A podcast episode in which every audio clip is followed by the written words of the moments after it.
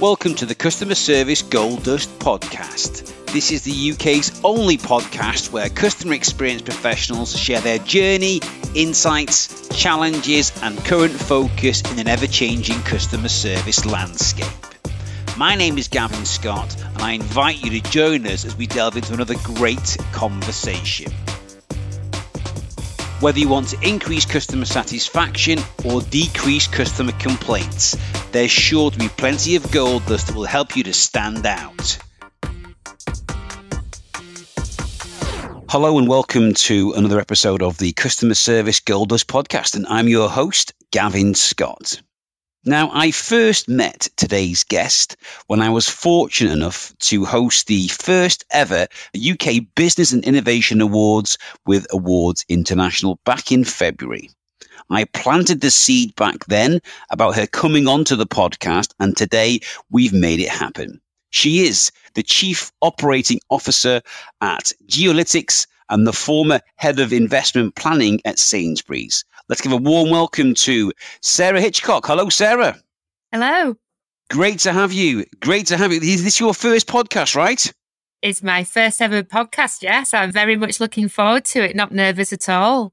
It's going to be a great conversation, Sarah. I'm sure you will do a great job. When this podcast goes out, and we will have in excess of 5,000 downloads. I mean, I'm chuffed a bit to that 5,000 downloads. Uh, it's great that people are, are, listening, and thanks to all those people who tune in week in, week out uh, and download the podcast. So, uh, yes, thanks again for listening to some of the stuff that we share. So, Sarah, let's find out some more about you. So, tell us about your background then. So, I started off uh, after uni, I started off at Boots as a customer analyst and then moved to to Sainsbury's. But in the in the very beginning, before I went to university, from the age of fourteen, I was a waitress and worked many many hours as a barmaid and waitress in, in a number of pubs. So I was thinking about that before in terms of what first got me interested in making sure that I'd carry out good customer service. Tell me, w- when you were working as a waitress, what was your hourly rate back then? Oh, God, I don't know. It was probably something like one pound fifty cash in hand.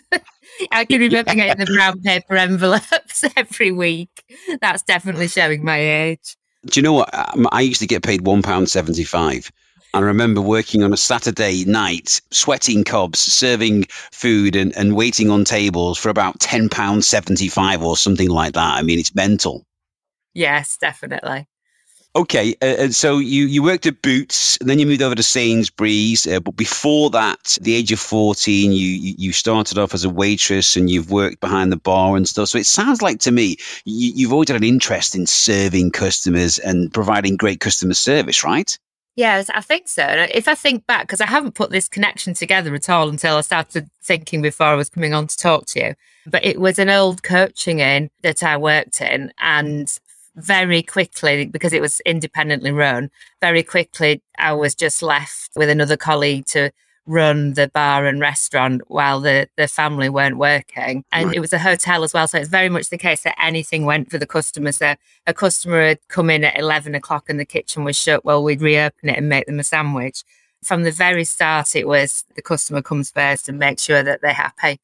Yeah, customer comes first. And I, have certainly I've lived in pubs until I was 17, and, and certainly we had uh, some hotel rooms as well. And when those customers come back, whatever time it is, if they want something to eat, then that's what you did, right? You just got to look after them and make sure they're happy. Yes, definitely. So tell me, the company you're working for then today, so GeoLytix, tell us some more about what they do then, Sarah. So we help retailers and, and, also landlords and councils, but our majority of our customers are, are, retailers and we help them decide their ideal network. So where should they open shops? How many um, shops can they open? Where should they close shops if things aren't going as well? How many sales can they do online? So where do they need to put some uh, logistic hubs? Anything to do with location and customers will help them understand understand their locations and understand the customers in order to drive value. And so I'm guessing from that description, then that there's some sort of data that you're able to allow these retail outlets to access. Then is that right? Yeah. So we have lots and lots of data on demographics and population and, and where everyone lives and works and shops. And then retailers have, have lots of information as well. So we, we could put it all together and come up with some uh, brilliant insight to help them.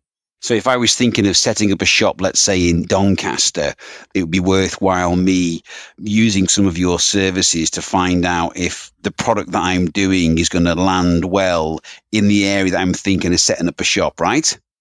Yes, yes, that's it. And we, we work with some of the biggest retailers and we do it globally. But at the other end of the scale, we, we do work with a few, you know, startups and those guys opening the, the first few shops. And, and that's just as rewarding, I think, because you know, when you show them what information you've got and they don't realize that all that's out there, it's really good to help them, them as well. And who are some of the big retailers that you're working with at the moment then, Sarah? So Asda, KFC, Mitchells and Butlers, who have about 17 pub brands, uh, Toby, Harvest, uh, Miller and Carter. Wow. Okay. So some, some real big, big companies there. Let's have a look then, shall we, then at how you interact and engage with your customers. So I'm guessing it's quite a consultative type approach that you take with them. So when it comes to the experience you provide them with, you know, why is the customer experience key for you then, Sarah? When I think about the customer experience, I think of it in terms of geolytix, but then also why is it key for me? So for geolytix, it's so important. These retailers are, are spending hundreds of millions of pounds on an investment and they could do that themselves. So it's property directors deciding, having the final decision and, and the board deciding this. And they've got tens of years of experience. So they could just do that themselves, or they could go to one of our competitors who who do similar things to us. So we've got to make sure that they want to come and use us in the first place, that means that we've obviously got to wow them and impress them. But it can also be simple things like if I think back to when I was at Sainsbury's and I was using a company like us, if I'm busy all day long, so if I have half an hour where I think, right, I'm going to go and see if I can find someone to help me with this. If I'm ringing someone and I've got a half an hour spare and they're not answering the phone or they're not replying to an email, then I'm going to speak to the person who does. So it's simple things like just getting back to people immediately, which you think is simple, but not not many people seem to manage to do it in this day and age. And then it's keeping that relationship ongoing. So when uh, retailers manage their networks, opening a store can take up to five years. You know, it's a long it's a long old relationship. So mm. so we need to make sure that that they trust us and want to work with us and like us you know, we always talk in GeoLytix about how the fact that we like our clients, you know, we like meeting up with them and we care about them. We have to get that customer experience right at the beginning, but then ongoing for, for a number of years. And we've been going 10 years um, and we haven't lost a customer, which is pretty awesome. So, uh, long may that continue. No, it certainly is. Now, for ten years, and to not to have lost a customer, then that that demonstrates that you've you've certainly got that loyal customer base. So you talked about the importance of you know getting the basics right, and sometimes this stuff is you know I say this a lot. It's common sense, but often it's not common practice. Uh, and you think to yourself, you know, why why can't people get some of these simple things right? But it's the simple things that make a big difference, isn't it, Sarah? Yes, definitely. It's just communication. So, how I've said before, so so getting back to people, but then communicating. So, if we've got a problem our end and we're going to be delayed, then just let you know let people know, and then give them a solution and say, you know, but we're going to do X, Y, and Z. If we are going to be delayed, then you know, say, but we can do this for you in addition. It's just saying, let's meet face to face and let's go on a site visit rather than something you could do over a Zoom meeting. Just trying to do that little bit above and beyond and don't always be clock watching and always charging for things. Just try and be fair and build a good relationship with people. And just thinking about that piece that you mentioned there about, you know, if things do get delayed, you know, it's important to make sure that, you know, you keep the customer informed. Why for you is it important to do that then? Even if you, you know, there might be a delay, the solution might not be quite ready, but you've got to keep them in the picture. Why is that key for you in uh, and what you do at GeoLytix then? If you just communicate with the, the client, then they'll always understand where you're at. So any silence, you know, they don't understand if it's a problem, if you just, you know, just not getting back to them, if you've just not started the project. So if you, you know, if you keep communicating throughout the whole project and say, look, we've had this issue, but we're solving it and we're just going to be a day late, then then no one worries about it at all. So it's just it it just keeps things on an even keel. Whereas silence can obviously get clients upset and agitated, and then that just can roll into something bigger, bigger than it needs to be.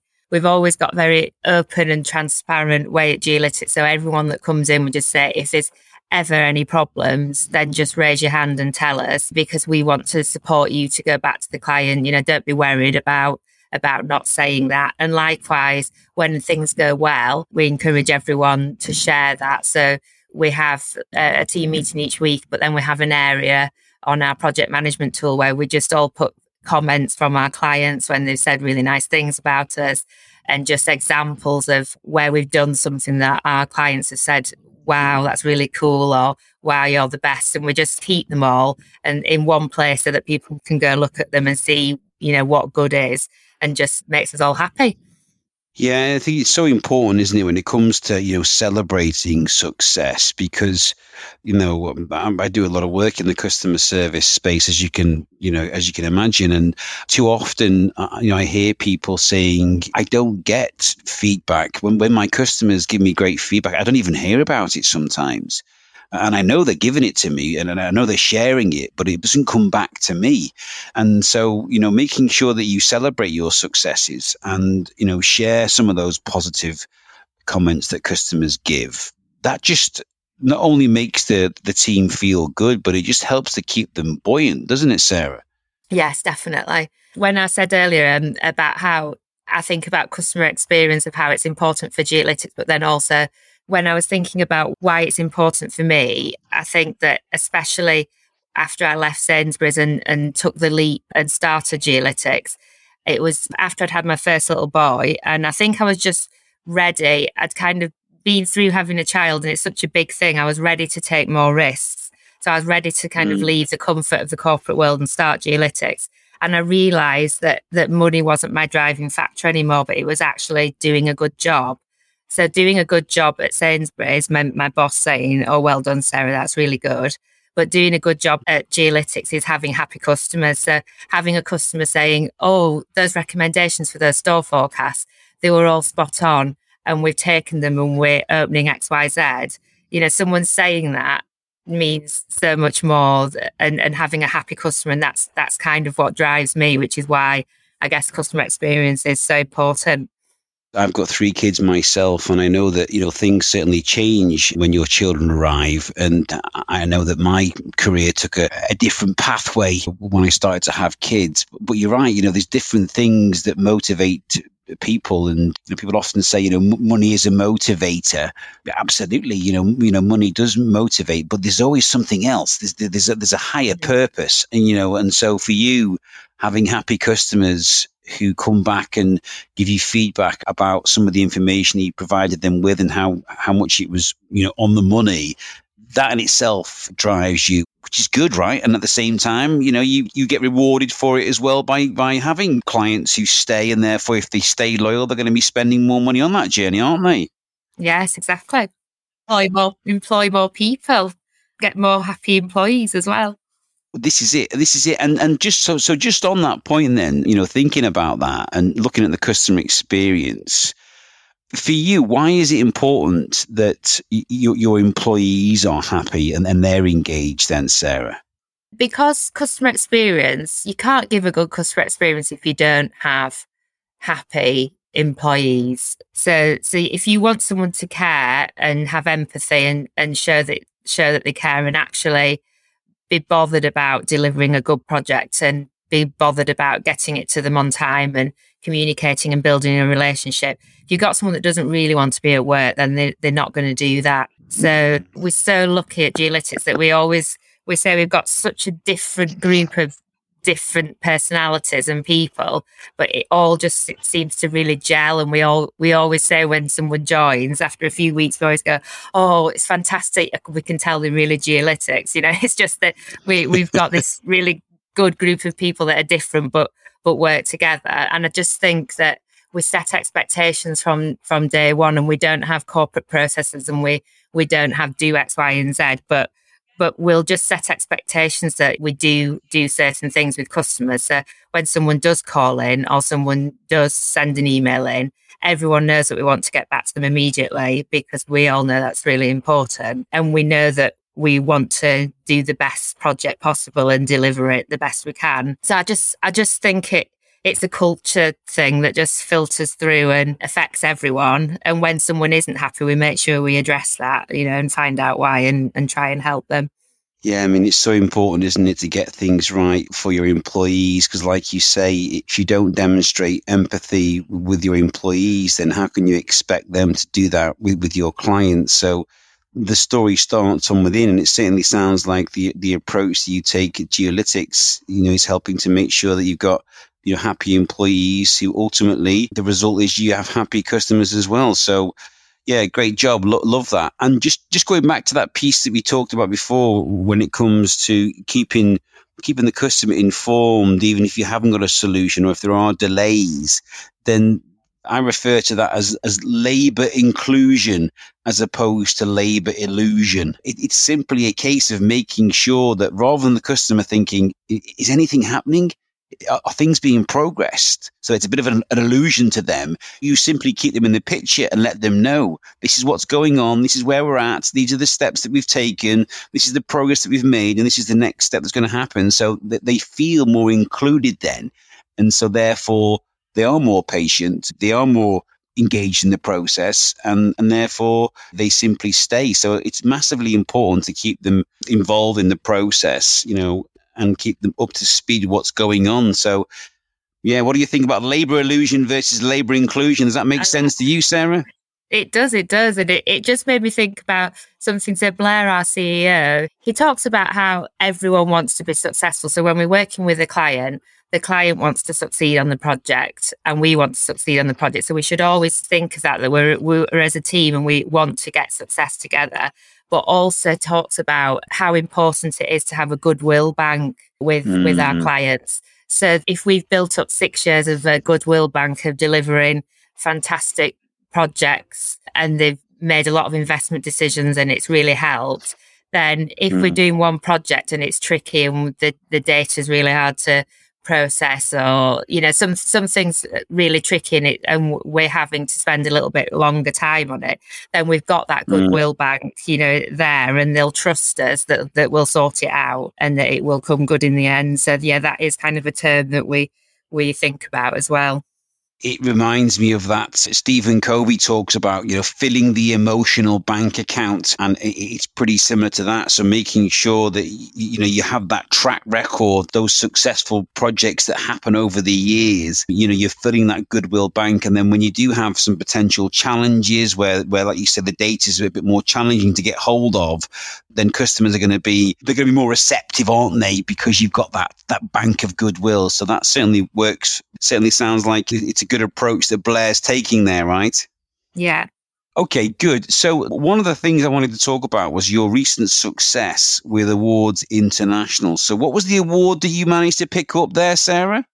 We got two awards. We got one award for GeoLytix mapping system. So, we've got an online mapping platform where where retailers can view all their stores and competitors and demographics and run sales forecasts um, for for new sites and understand blueprints. I think we won that award for a specific project we did on there where it was integrating mobility data so that you could understand cannibalization in real time. So if you're thinking about a fast food restaurant and they're wanting to think, can I open a store in a shopping centre and can I open on the high street, which is nearby, we can understand whether the population goes into the shopping centre and the high street, you know, in the same day and whether there'll be cannibalisation there or whether you can actually get new sales. So we, we won one for that, which is fantastic news. And but then the one we were really proud of was the one that that the customers had to vote for. So we won the customer award. So the first one was judged by judges, and then the second one actually went out out to the customers. It's just it's just brilliant to think that they they actually took the time to register and and vote for us because all these things you can think, oh yes, I must do that, but to actually get round to doing it when I know they've all got really busy lives. Uh, that was that was really lovely. So not just one award, so two awards, one for your mapping system and one which was voted by your customers. And like you say, you know, people are busy, aren't they? And so the fact yeah. that they took time to do that and submit their votes, I mean, that in itself, you know, is, is a great endorsement of the services that you provide. How did the team feel about that when you shared the good news with them? They're all so chuffed. We've got we've got a photo of Donna one of our colleagues, and she's just jumping in the air with her arms in the air uh, when we've, um, I can't remember if it was that award or a different one, but someone's managed to get her in a photo of her jumping up at the moment where we've won it. So it's lovely that everyone, everyone really likes it. Yeah, and we can't, you know, we can't wait to get back to face to face awards so that we can all celebrate together afterwards. But we did make sure that we celebrated together after that one. No, good. And for you and your business, then, uh, Sarah, I'm just keen to find out. You know, why why is it important uh, for you to submit entries to these awards? We're still a really small company, so there's there's still forty yeah. 40 odd of us. So it get it's a way yeah. of getting getting our name out there. Whilst the deadline is approaching when you when you have to write the awards and you can think, oh dear me, we're busy, why did we do this? Actually when yeah. you're when you're summarizing and writing the award, it's really good because it's a, a way of forcing you to think about your achievements and think what you've done and a way of selling yourself. So naturally, I'm not really a, a, shouty or or a salesperson, but that kind of forces you a little bit to say, oh, yeah, we did a really good job at that. And, you know, let's, let's shout about it a bit. I think again for the team as well, I think it's great for them to see that we're, we're being recognised outside as in addition to within and from our customers. Yeah, and sometimes you've just got to beat your own drum, haven't you? And and, and make sure that uh, people are aware of some of the great things that you're doing. And certainly the British people are sometimes not very good at beating their own drum. So you have to do it and just going through that process of looking at the various sections involved in an awards submission, it just makes you think more about the process that you've actually followed and some of the, the things that you've done to, to make sure that your, your, your customers are satisfied. So it just helps, yeah, to work through those submissions and think, okay, we let, us have a think about how we, we, we can consider some of this content for future interactions with customers as well. So it certainly helps from that side of things as well. So tell me some more about cannibalization. What is that exactly then, Sarah? I made a note of that uh, as you were talking through. What is cannibalization?